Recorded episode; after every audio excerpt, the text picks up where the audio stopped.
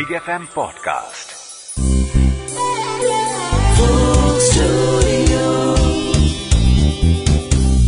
Ninety two point seven big FM પરથી હું છું આરજે મેઘા અને આજે આપણી વચ્ચે ગુજરાતના એક એવા લોકપ્રિય સિંગર છે એકચ્યુઅલી ગુજરાત તો હું બહુ નાનું કહી રહી છું જસ્ટ નોટ જસ્ટ ગુજરાત, પણ નેશનલી ઇન્ટરનેશનલી જેમના ગીતો લોકોને એટલા બધા પ્રિય છે એટલા બધા પસંદ છે.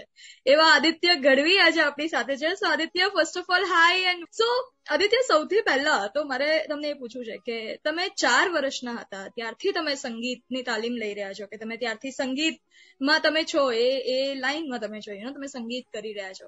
ચાર વર્ષની ઉંમરમાં નાના બાળકોને કયા રમકડાથી રમવું એ ડિસાઈડ નથી કરી શકતા?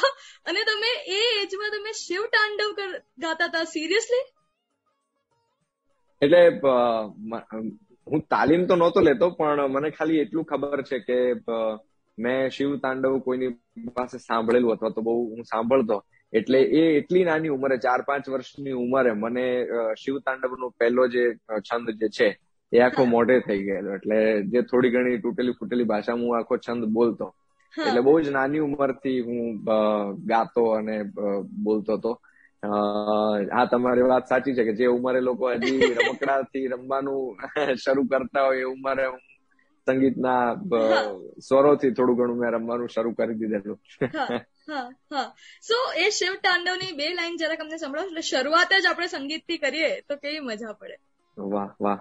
બિલકુલ બિલકુલ.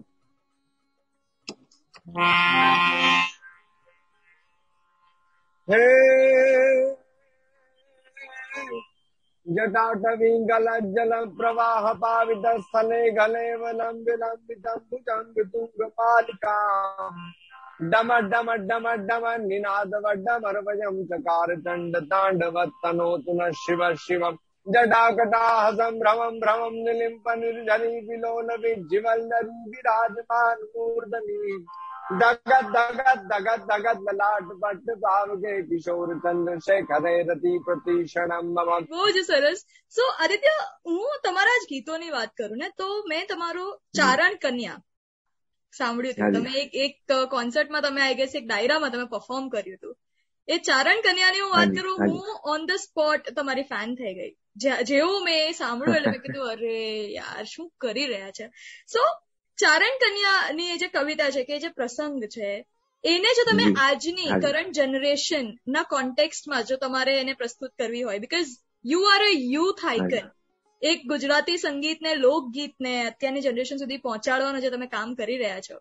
સો એ એ જે. આખો એક પ્રસંગ છે ચારણ કન્યાનો એ આજની જનરેશનના. કોન્ટેક્સ્ટમાં જો તમારે પીરસવું હોય લોકો સુધી તો એ તમે કઈ રીતે કરો?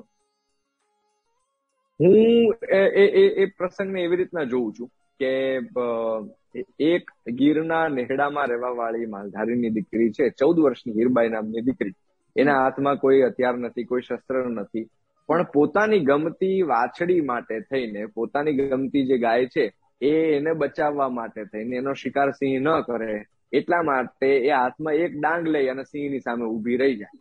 તો એનો મતલબ એવો છે કે તમને જ્યારે તમે જે જે જે વ્યક્તિને કે જે વસ્તુને કે જે આમાં ગાય છે કે વાછડી છે તો એના માટેનો જે એનો પ્રેમ છે એ પ્રેમ છે ને એ તમને અંદરથી એક અદભુત શક્તિ આપે છે.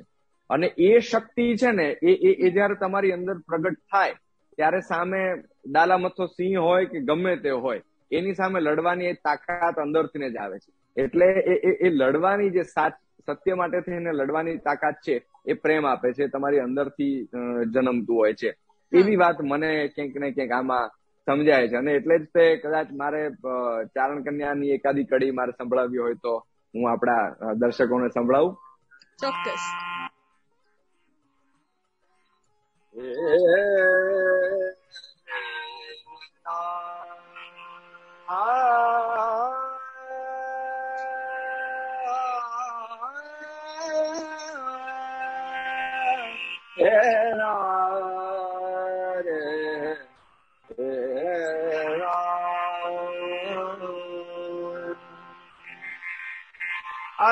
રચના મારી જગી દુનિયા ને ગરીબો ગઢ ગિરનાર એના હા વજડા હે જળ પીવે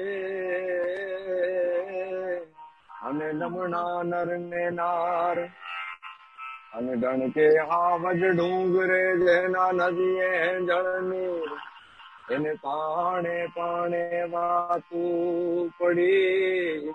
એવી દાંડી અમારી ગીર, દાંડી અમારી ગીર. અને ગીરની પ્રતિમા જળચંદ મેઘાણીએ જે દ્રશ્ય જોયું એનું વર્ણન એ કરે છે. પેલા ડાલામત સિંહનું વર્ણન કરે કે સાવજ કેવો છે? કે હાવજ ગર જય, હાવજ ગર જય રાવણ નો રાજા ઘર જય ગીર કાંઠા નો કહેરી ઘર જય. એ રાવત કુળ નો હરી ઘર જય ગઢપા જો જો ધો ઘર જય મોપાડી માથે લો ઘર જય. જાણે કો જો ગંદર ગરજે નાનો જેવો સુંદર ગરજે જાણે કો જો ગંદર ગરજે નાનો જેવો સુંદર ગરજે જાણે કો જો ગંદર ગરજે નાનો જેવો સુંદર ગરજે ડુંગરના ગાળામાં ગરજે કણભીના ખેતરમાં ગરજે, ગામકના પાદરમાં ગરજે. ગિરિયોની ગોહરમાં ગરજે ઉગમણો આથમણો ગરજે ઉગમણો આથમણો ગરજે. અને એની સામે ચૌદ વર્ષની હીરબાઈ નામની ચારણ કન્યા કેવી છે? તે ચારણ કન્યા ચારણ કન્યા ચૌદ વર્ષની ચારણ કન્યા ચારણ કન્યા ચારણ કન્યા ચૌદ વર્ષની ચારણ કન્યા બાળી ભોળી ચારણ કન્યા જગદંબાસી ચારણ કન્યા ડાંગ ઉઠાવે ચારણ કન્યા ત્રાડ ગજાવે ચારણ કન્યા હાથ ચારણ કન્યા પાછળ દોડી ચારણ કન્યા જગદંબાશી ચારણ કન્યા જગદંબાશી ચારણ કન્યા ચારણ કન્યા ચારણ કન્યા ચૌદ વર્ષની ચારણ કન્યા માળી ભોળી ચારણ કન્યા થેન્ક યુ ઓહો હો હો લિસનિંગ ટુ ધીસ લાઈવ એટલે બાપ રે ગુઝ બમ્સ આવી. ગયા મને જે મજા પડી. તો આદિત્ય પહેલા તો થેન્ક યુ ફોર ધીસ અને હવે થોડું યુ નો યુથ સેન્ટ્રિક હું વાત કરું. તમારા ઇન્સ્ટાગ્રામ પર આવીએ સોશિયલ મીડિયા પર. તો તમે તમે બહુ જ વધારે તમે એક્ટિવ છો સોશિયલ મીડિયા પર. તમે ઇન્સ્ટાગ્રામ પર. પણ જે મને સૌથી વધારે એમ રસપ્રદ કરે ને તમારા ઇન્સ્ટાગ્રામ પર તો એ છે તમારા જે કેપ્શન્સ છે હિન્દી એટલે હિન્દી ગુજરાતી કે ઇંગ્લિશ કરણ જે તમે કરો છો જે વાક્યો તમે ગૂંથીને લખો છો ક્યાંથી લાવો છો? How is how how do you bring ખબર નહીં હું આમ બહુ એવું વિચારતો નથી હોતો કે કેપ્શનમાં એટલે આમ કે કોઈ પણ વાત મૂકતા પહેલા હું બહુ અનફિલ્ટર્ડ હોય છે જે કે હું મૂકું છું એટલે ઇવન મારું કોઈ દેશી શબ્દનો પ્રયોગ હોય કોઈ ફોટો સાથેના કેપ્શનમાં કે પછી કોઈ મને ગમતો કોઈ દુહો હોય તો એ પણ હોઈ શકે કોઈ કાવ્ય હોય એ પણ હોઈ શકે. કોઈ મેં ઓબ્ઝર્વ કરેલી કોઈ વાત હોય એ મને જેમ મેં જોઈ હોય એઝ ઇટ ઇઝ હું મૂકી દઉં. એ પણ લોકોને બહુ મજા આવતી હોય છે. એટલે મને એવું લાગે છે કે હું બહુ વિચારી વિચારીને કઈ નથી કરતો. હું જે કઈ મને કેપ્શન જે કઈ મને સૂજે કે જે વાત મને લાગે એને રિલેટેડ એ હું મૂકી દેતો હોઉં છું. અને લોકોને ગમે છે એ બધું. હું એવું માનવા તૈયાર જ નથી કે વધારે મહેનત નથી કરતા કે પ્લાન નથી. બટ બીકોઝ ના સિરિયસલી મને મને ઘણી ઘણી બધી વખત મને લોકો એવું પૂછતા હોય છે કે તમારું ઇન્સ્ટાગ્રામ કોઈ હેન્ડલ કરે છે? એટલે હું કહું છું કે ના કોઈ હેન્ડલ નથી કરતું હું જાતે જ તે કરું છું. અને લોકો એવું પણ પૂછતા હોય છે કે આ કેપ્શન્સ તમે ક્યાંથી ગોતીને લાવો છો ને એવું બધું. એટલે હું એ જ રીતે કાયમ જવાબ આપું છું કે અંદરથી જે કઈ સૂજે એ હું લખી નાખતો હોઉં છું અને લોકોને મજા આવે છે એમાં. અરે અરે. તો આપણે એક કામ કરીએ. હું તમને એક બે સિચ્યુએશન આપીશ. એ સિચ્યુએશનમાં તમે શું કેપ્શન લખશો એ તમારે મને કહેવાનું છે. ઠીક છે? સંગીત તો તમે કરો જ છો. થોડું આવું બી કરી લઈએ જે સિચ્યુએશન છે કે તમારો શો છે તમારો કોન્સર્ટ ચાલી રહ્યો છે ને હાઉસફુલ શો છે. સો એ સિચ્યુએશનમાં તમે શું કેપ્શન આપશો? ઓડિયન્સ પેકો પેક ઓડિયન્સ પેકો પેક આ બહુ આ અમુક આપણા ગુજરાતીઓના શબ્દો છે જે હજી મને ખબર નથી પડતી કે એનો જન્મ ક્યાંથી થાય જેમ કે આપણે આ શબ્દો પેક શબ્દ તો ચલો ઇંગ્લિશ છે પણ આ પેકે પેક કે પેકો પેક જે શબ્દ છે એવા ગુજરાતીઓ. ગુજરાતી દેશી છે. એવા ગુજરાતીઓ છે લોકોને અંગ્રેજી બહુ ફાવતું નહીં હોય પણ તો એ બોલવું હોય. એ લોકો માટે પેકો પેક. બોલે છે. યસ બિલકુલ. પછી એક એક એક જે છે એક શબ્દ મને હજી નથી સમજાણું કે ઇંગ્લિશમાં નાના બાળકને આપણે બી એ બી વાય બેબી કહીએ એમ કે બેબી છે એમ. પણ હવે આ બાબો ક્યાંથી જન્મ્યો મને ખબર જ નથી. ખાલી બાબો ને બધું બહુ બાબો બહુ જ બધું બાબો બબુ બહુ બધી વસ્તુ.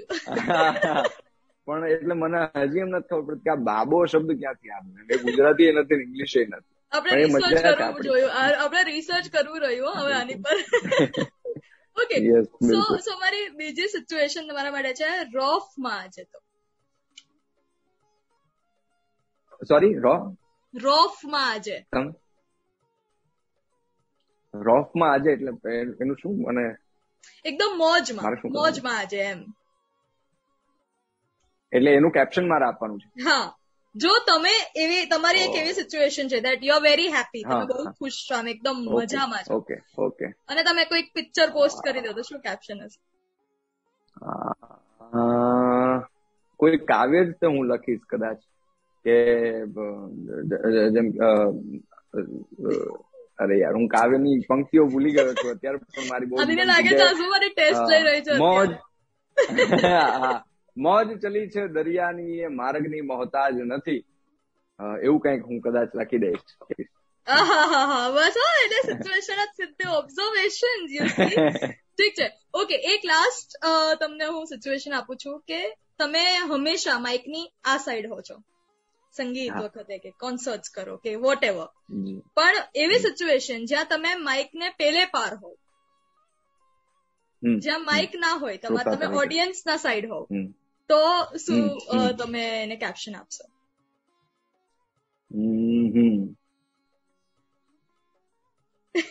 સાઈડ બી કેસેટની સાઈડ આવતી સાઈડ બી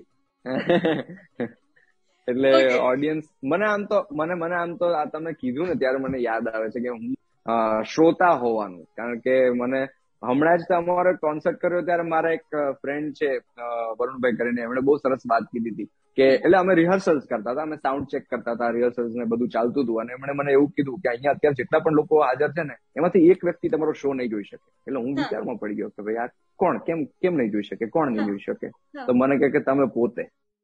કે એટલું સરસ લાગી રહ્યું છે હા. અને મને એ વાતે વિચાર કરતો મૂકી દીધો કે યાર સાચી વાત છે હું પોતે મારો શો નથી જોઈ શકતો. હું? ઘણી વખત, હું હું હું ઘણા બધા મને કવિ સંમેલનોમાં જવું ગમે છે, મને ઘણા બધા ડાયરાઓમાં જવું ગમે છે. મેં ખૂબ જ બધા કોન્સર્ટ જોયા છે આપણા જેટલા, પણ હું હું કૈલાશ ખેરનો બહુ જ મોટો ફેન છું. એટલે કૈલાશ ખેરના કોન્સર્ટ જયારે પણ થાય ત્યારે હું એમને જોવા જાઉં, એમને સાંભળવા જાઉં. અરિજીત સિંહ નો કોન્સર્ટ થયો તો ત્યારે પણ હું એટલે ઘણા બધા કોન્સર્ટ મેં જોયા છે અને એ જ હું હવે, જયારે અમે શોઝ કરતા હોઈએ, ત્યારે દોડા દોડી શોઝની હોય તો મને એમ થાય કે એ શ્રોતા હોવું હું મિસ કરું છું હમણાંથી ઘણા સમયથી. અરે પણ વાંધો નહીં. અમને અમને અમને ઓકે છે. તમે પેલી બાજુ છો ને માઇક ને અમને વધારે પ્રિય છે. અમને વધારે રહી છે. ઓકે સો અદિભાઈ નેક્સ્ટ ક્વેશ્ચન ટુ યુ કે તમારા બે ગીતો ઓસ્કર નોમિનેશન્સમાં ગયા છે. They have been nominated in Oscar Kamasutra three D નામની જે મૂવી હતી. એમાં બે બે સોના આમ જવા એટલે દુનિયા હલાવી નાખવા જેવી વાત છે. તો તમારી દુનિયા કેવી એ પણ એ પણ એ પણ એ સમયની વાત છે કે જયારે મેં હજી કોઈ જ પ્લેબેક સિંગિંગ નહોતું કરેલું. એટલે મેં કોઈ મૂવી માટે થઈને પ્લેબેક ટુ થાઉઝન્ડ ફોર્ટીનમાં હું ચેન્નઈમાં એ આર રેમન સરની ઇન્સ્ટિટ્યૂટ છે કેએમએમસી એમાં મેં એડમિશન લીધું. અને મારા ફેકલ્ટી હતા દીપક સર. એમણે મને કીધું કે તારે એક જગ્યાએ તારું વોઇસ ટેક્સચર જે છે એની એક જરૂર છે એક ફિલ્મ ડિરેક્ટરને મ્યુઝિક ડિરેક્ટરને અને તારે ગાવા જવાનું છે. એટલે હું ગયો ગાવા માટે. મને કોઈ જ આઈડિયા નહોતો કે આ ફિલ્મનું મ્યુઝિક છે કે ફિલ્મ સોંગ છે કે શું છે કઈ જ નહીં. એક શિવ સ્તુતિ જેવું હતું આખું. અને એ મારે ગાવાની હતી. અને મેં મને એમ કે હું ઓડિશન આપી રહ્યો છું. એટલે મેં ગાઈ નાખ્યા. અને પછી મને બીજા દિવસે ખબર પડી કે આ સોંગ ફિલ્મમાં લેવાઈ ગયું છે. અને પંદરેક દિવસ પછી શ્રીજીત સચિન નામના જે મ્યુઝિક ડિરેક્ટર છે સાઉથના છે તમિલના એમણે મને ફોન કર્યો કે brother the song that you sang has been shortlisted for Oscar nomination એટલે હું તો ઊંઘમાં હતો હજી. હું તો ઊંઘમાં હતો. મેં કીધું આ શું બોલે છે? મેં કીધું એટલે કાં તો હું સપનું જોઉં છું. એટલે મેં લિટરલી એવું કીધું કે હું હું હજી જસ્ટ ઉઠ્યો છું. હું તમને ફોન કરું બ્રશ કરીને મોઢું ધોઈને કારણ કે તો જ મને સમજાશે. એટલે પછી મેં થોડી વાર રહીને એમને ફોન કર્યો ને એમણે મને કીધું કે આવી રીતના આપણા ટોટલ પાંચ ગીતો શોર્ટલિસ્ટ થયા છે જેમાંના બેસ્ટ ગીતોમાં તમારો અવાજ છે. એટલે મારા માટે તો એ સખત મને સમજાતું જ નતું કે આમાં કઈ રીતના રિએક્ટ કરું. સુન સુન પડી ગયું હશે ને બધું આમ પાંચ મિનિટ તો કઈ કઈ આઈડિયા જ ના આવે. કયા કયા ગીતો હતા એ? તમે જો એકાદ બે લાઈન ખબર હોય એ એકચ્યુઅલી એ એ film because of some reason A release નથી થઈ શકી પણ એ સોંગ શિવ સ્તુતિ જ હતી અને એની એકાદ કડી હું સંભળાવું કારણ કે આ ઘણો સમય થઈ ગયો એટલે મને પણ ના ના જેટલું તમને યાદ હોય એટલું હમ तुम हो महायोगी तुम हो महारग पुत्र दुर्वासा तुम हो महायोगी तुम हो महारग पुत्र दुर्वासा हर हर महादेव हर हर महादेव हर हर महादेव हर હર હર મહાદેવ હર હર મહાદેવ હર હર મહાદેવ હર આવું કઈક સોંગ હતું જે મેં ગાયેલું અને બીજું અયગીરી નંદીની સ્તુતિ જે છે એ પણ મેં ગાયેલી થેન્ક યુ શું વાત છે શું વાત છે. ઓકે સો અરે મેં એવું સાંભળ્યું છે તમે ચા થી તમને બહુ પ્રેમ છે મારો ઢળક પ્રેમ છે ચાથી. હું પણ ચાય લવર છું એટલે ચા વગર દિવસ તો શરૂ જ નહીં થઈ શકે. એવી એવું. પણ તમારો એટલો બધો હમણાં તો હમણાં તો આમ પેલો એક એક એક નવો ટ્રેન્ડ ચાલુ થયો છે ને કે લોકો પેલું અત્યારે કેટલા ડિગ્રી ટેમ્પરેચર છે બાર એનો સ્ક્રીનશોટ મૂકતા હોય છે કે forty six degree forty seven degree એટલે મને તો એમ થાય છે કે એક બાજુ સ્ક્રીનશોટ ફોર્ટી સેવન ડિગ્રી નો મૂકું નીચે ચા નો કપ મૂકું એમ कि तुम कितना भी बरस जाओ हम चाय नहीं छोड़ेंगे चाय नहीं छोड़ेंगे फिर चाहे कितना भी गर्मी हो कुछ भी हो चા જોઈએ ચા વગર ના ચાલે we are chai lovers we are tea positive tea positive અરે good word yeah good word આજે નવો વર્ડ મળી ગયો છે આપણને આદિત્ય ગઢવી તરફથી tea positive okay so Aditya પણ તમારો ચાનો પ્રેમ કઈક એટલો બધો છે કે તમે એક સપાકરો બનાવી નાખ્યો આના પર યસ બિલકુલ બિલકુલ. એટલે સપાકરું જે છે ચારણી છંદનો પ્રકાર છે. અને જે તે સમયે યુદ્ધના વર્ણનો કે પછી માઇથોલોજીની સ્ટોરીઝ એમાં વર્ણન થતું હોય. પણ મને એ એનું મીટર બહુ મારા મગજમાં ફરતું હતું એ છંદનું. એટલે મને એમ થયું કે આજના સમયમાં ધારો કે મારા જેવા કોઈ યુવાનને કોઈ વસ્તુ ઉપર લખવું હોય સપાકરું તો એ શું હોઈ શકે? એટલે મને એમ થયું કે ભાઈ ચા છે મારા જેવા ટી લવર્સ જે છે એ કેવા હોય છે એનું વર્ણન હું કરું? એટલે અનઓફિશિયલ સપાકરું છે આ. ઓફિશિયલ સપાકરું નથી. હું હવે એ થોડું સંગીતની વાત કરું ને તો યુ નો રિક્રિએશન ઘણા બધા થઈ રહ્યા છે. તમારી પોતાની વાત કરું તો તમે પણ તમે તો એક એવી ફેમિલીથી જ બિલોંગ કરો છો જે લોક સંગીત અને એનો લોક ડાયરો લોકગીતોમાં બહુ જ વધારે રસપ્રદ હતા. તો તમે પણ એ ફોકને અત્યારે તમે નવી જનરેશન સુધી નવું મ્યુઝિક આપી કે એને નવું ફોર્મ આપીને તમે પણ લોકો સુધી પહોંચાડી રહ્યા છો. સો તમને લાગે છે કે જેટલા પણ લોકો આને રિક્રિએટ કરી રહ્યા છે એ આપણા જે દિગ્ગજોનું જે લોક સંગીત છે એને જસ્ટિસ કરી રહ્યા છે કશે ને કશે કરી રહ્યા છે કે નથી કરી રહ્યા ડુ યુ થિંક દેટ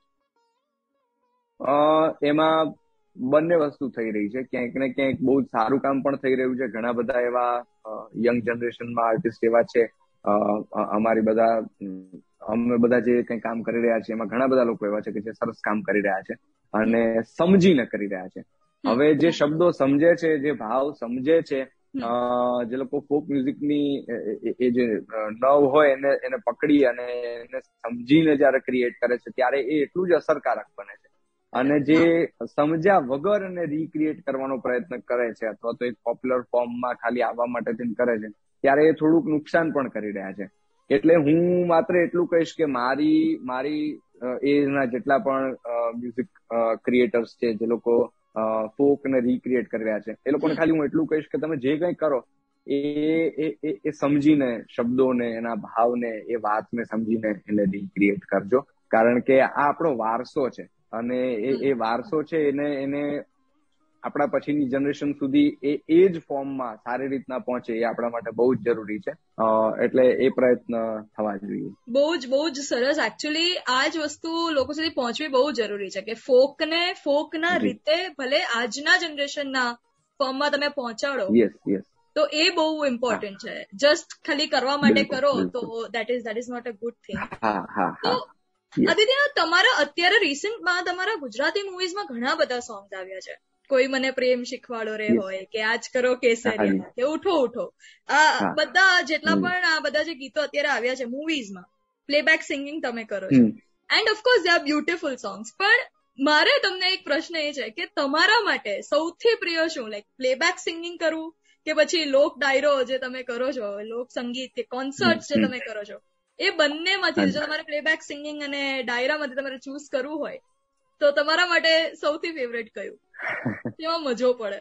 એ એ એ એ એ છે ને બહુ જ અઘરો ચોઈસ છે. કારણ કે એક એક સિંગર માટે આર્ટિસ્ટ માટે બંને જ વસ્તુઓ એની ફેવરેટ હોય છે. કારણ કે બેનો એક પોતાની જ તે એક અલગ મજા છે. પ્લેબેક સિંગિંગ જયારે પણ કરીએ છીએ, ચાહે મારા પોતાના ઇન્ડિપેન્ડન્ટ સોંગ્સ હોય કે મહાહેત વાળી છે કે રંગીની દાદા છે કે હંસલા છે. આ બધા ગીતો જે મારી ચેનલ માટે મેં ક્રિએટ કર્યા છે. તો ત્યારે તમારી અંદરની જે ક્રિએટિવિટી છે, એને બહાર છે એટલે એ ક્રિએટિવિટી ને જયારે તમારે બહાર કાઢવી હોય ત્યારે ત્યારે તમારે સ્ટુડિયોની જરૂર પડે છે. ત્યારે તમારે એક મ્યુઝિક બનાવવું હોય છે તમારે એને પ્રેઝન્ટ કરવું હોય છે એની જરૂર હોય છે. પછી એ જયારે યુટ્યુબ ઉપર લોકો એને સાંભળે પછી એ જયારે લોકોને ગમતું થઈ જાય ત્યારે એ જ વસ્તુ લોકોની વચ્ચે જઈને ગાવાની પણ મજા આવે છે.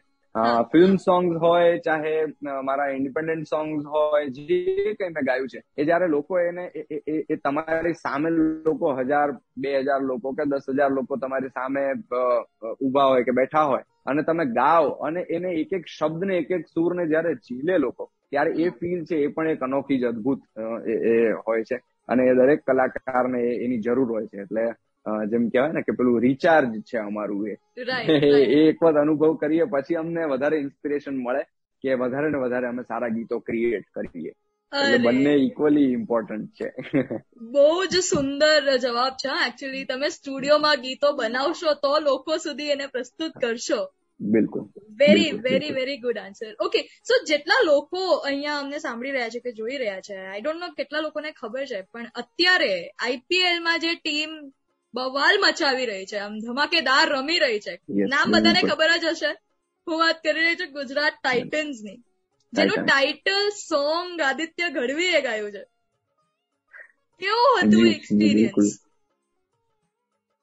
બહુ જ અદભુત કારણ કે મને મને એ મજા આવી કે ગુજરાત ટાઇટન્સ આપણું ટીમ જયારે નેશનલી જયારે રમવા જશે અને લોકો લાખો લોકો આ મેચ જોતા હશે અને ત્યારે એને રિપ્રેઝેન્ટ કરવા માટે તેની એક વોઇસ જયારે સિલેક્ટ કરવામાં આવ્યો, ત્યારે એ લોકોને આદિત્ય ગઢવી નામ યાદ આવ્યું અને એમણે મારો વોઇસ સિલેક્ટ કર્યો. મારા માટે બહુ જ આનંદની વાત હતી.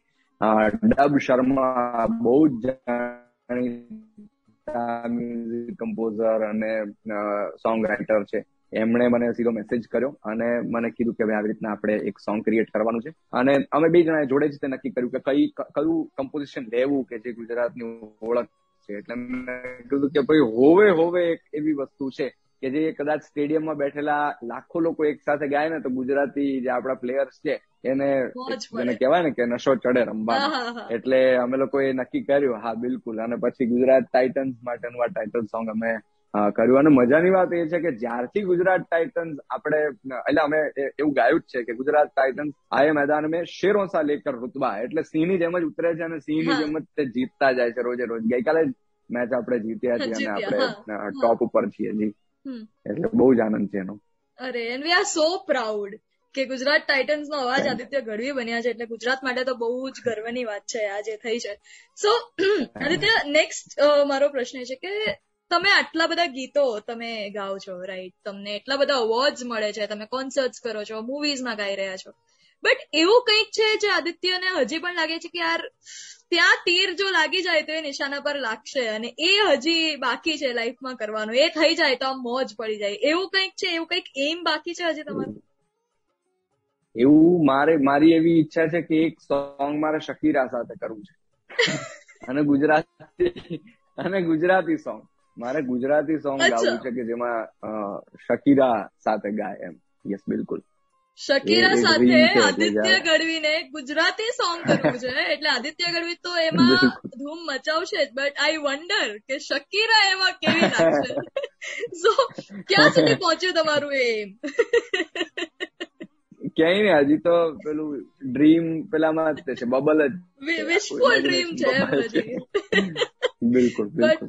જો જો મારા માટે એવું છે કે મારા માટે એવું છે કે બે હજાર ને ચૌદમાં જો હું મારા ઘરે સૂતો હોય અને અને અચાનક મારા ફોનની રિંગ વાગે અને જો ફોન ઉપાડું ને કોઈ એવું કે કે તમારા બે ગીતો ઓસ્કર નોમિનેશનમાં શોર્ટ લિસ્ટ થયા છે અગર આવું થઈ શકે તો કઈ પણ થઈ શકે ક્યારે તો શકીરા જ માનું છું કે બિલકુલ બિલકુલ સપને દેખતે રહે so nice okay so Aditya તમારો જે ઇન્ડિપેન્ડન્ટ સોંગ્સની વાત કરું તો અત્યારે રિસન્ટ એક સોંગ આવ્યું હતું મધરાતુ ના મોર. એ હોય કે પછી ઝવેરચંદ મેઘાણી ના જે તમે યુ નો કમ્પોઝ કરો છો જે બધી કવિતાઓ કે જે કમ્પોઝિશન છે. સો આ જે રૂપ તમે આપી રહ્યા છો મધરાતુનો મોર તમે કરીશો શું ઇન્સ્પિરેશન હતું that you did this kind of songs એવું એવું તમને શું લાગ્યું કે અમારે આવું કંઈક કરવું છે? મધરાતુના મોરમાં એવું છે કે હું હું ઘણા બધા જૂના રેડિયોના રેકોર્ડિંગ સાંભળતો હોઉં છું. એટલે હેમુ ગઢવીના રેકોર્ડિંગ હોય કે પછી આપણા કવિ શ્રી દુલાભાયા કાગ બાપુ ના રેકોર્ડિંગ હોય કે એ બધું મને બહુ સાંભળવું ગમે, એ વાતો ને એમનું જે સાહિત્ય છે. તો હું એક દિવસ યુટ્યુબ ઉપર જ તે કવિ દુલાભાયા કાગનું એક જૂનું રેકોર્ડિંગ એમનું રેડિયોનું હશે એ સાંભળતો હતો. અને એમાં વાત કરતા કરતા લોકગીતોની વાત કરતા કરતા કાગ બાપુ એક બહુ જ સુંદર મજાનું લગ્ન ગીત એમણે ગાયું. અને લગ્ન ગીતની મજા એ હતી કે એ એક રીતના લગ્ન ગીત હતું અને એક રીતના એ વર્ષા ઋતુના આગમનની પણ એમાં વાત હતી. લગ્ન ગીત કઈ રીતના? તો કે વરસાદ જે છે મેઘરાજા છે એને વરરાજાના રૂપમાં કવિએ જોયો. અને ધરતી જે છે એને કન્યાના રૂપમાં જોઈ. એટલે વર્ષા ઋતુ જયારે શરૂ થાય છે તો કવિ એને રૂપ એવું આપ્યું કે મેઘ અને ધરતીના લગ્ન એટલે કે મેઘ અને ધરતીનું મિલન થાય છે. આવું કંઈક લગ્ન ગીત. અને મને એટલું બધું ગમી ગયું કે મને એમ થયું કે ભાઈ આવી સુંદર રચના આવું સુંદર જે જેને કહી શકાય ને કે ઇમેજિનેશન જે છે આખી ક્રિએટિવિટી જે છે એ એ આપણા લોક કલાકારોએ લોક કવિઓએ આપી છે. તો એને કેમ અત્યારના સમયમાં આપણે રિક્રિએટ ન કરીએ? અને પછી અમે મધરાતુના મોર એને રિક્રિએટ કર્યું અને લોકોને બહુ જ ગમ્યું એ. બહુ જ ગમ્યું. It has actually have very very good views YouTube પર. તો પ્લીઝ બે લાઈન મધરાતુના મોર થઈ જાય. જરૂર જરૂર.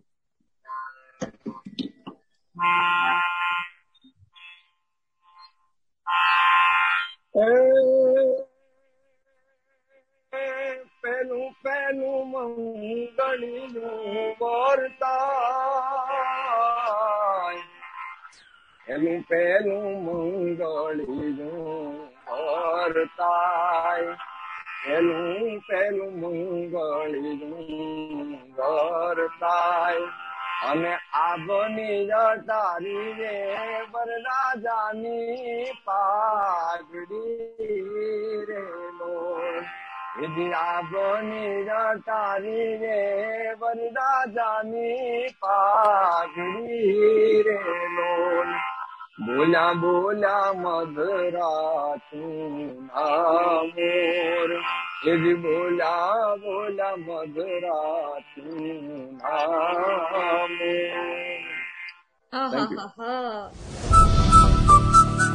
Big FM Podcast.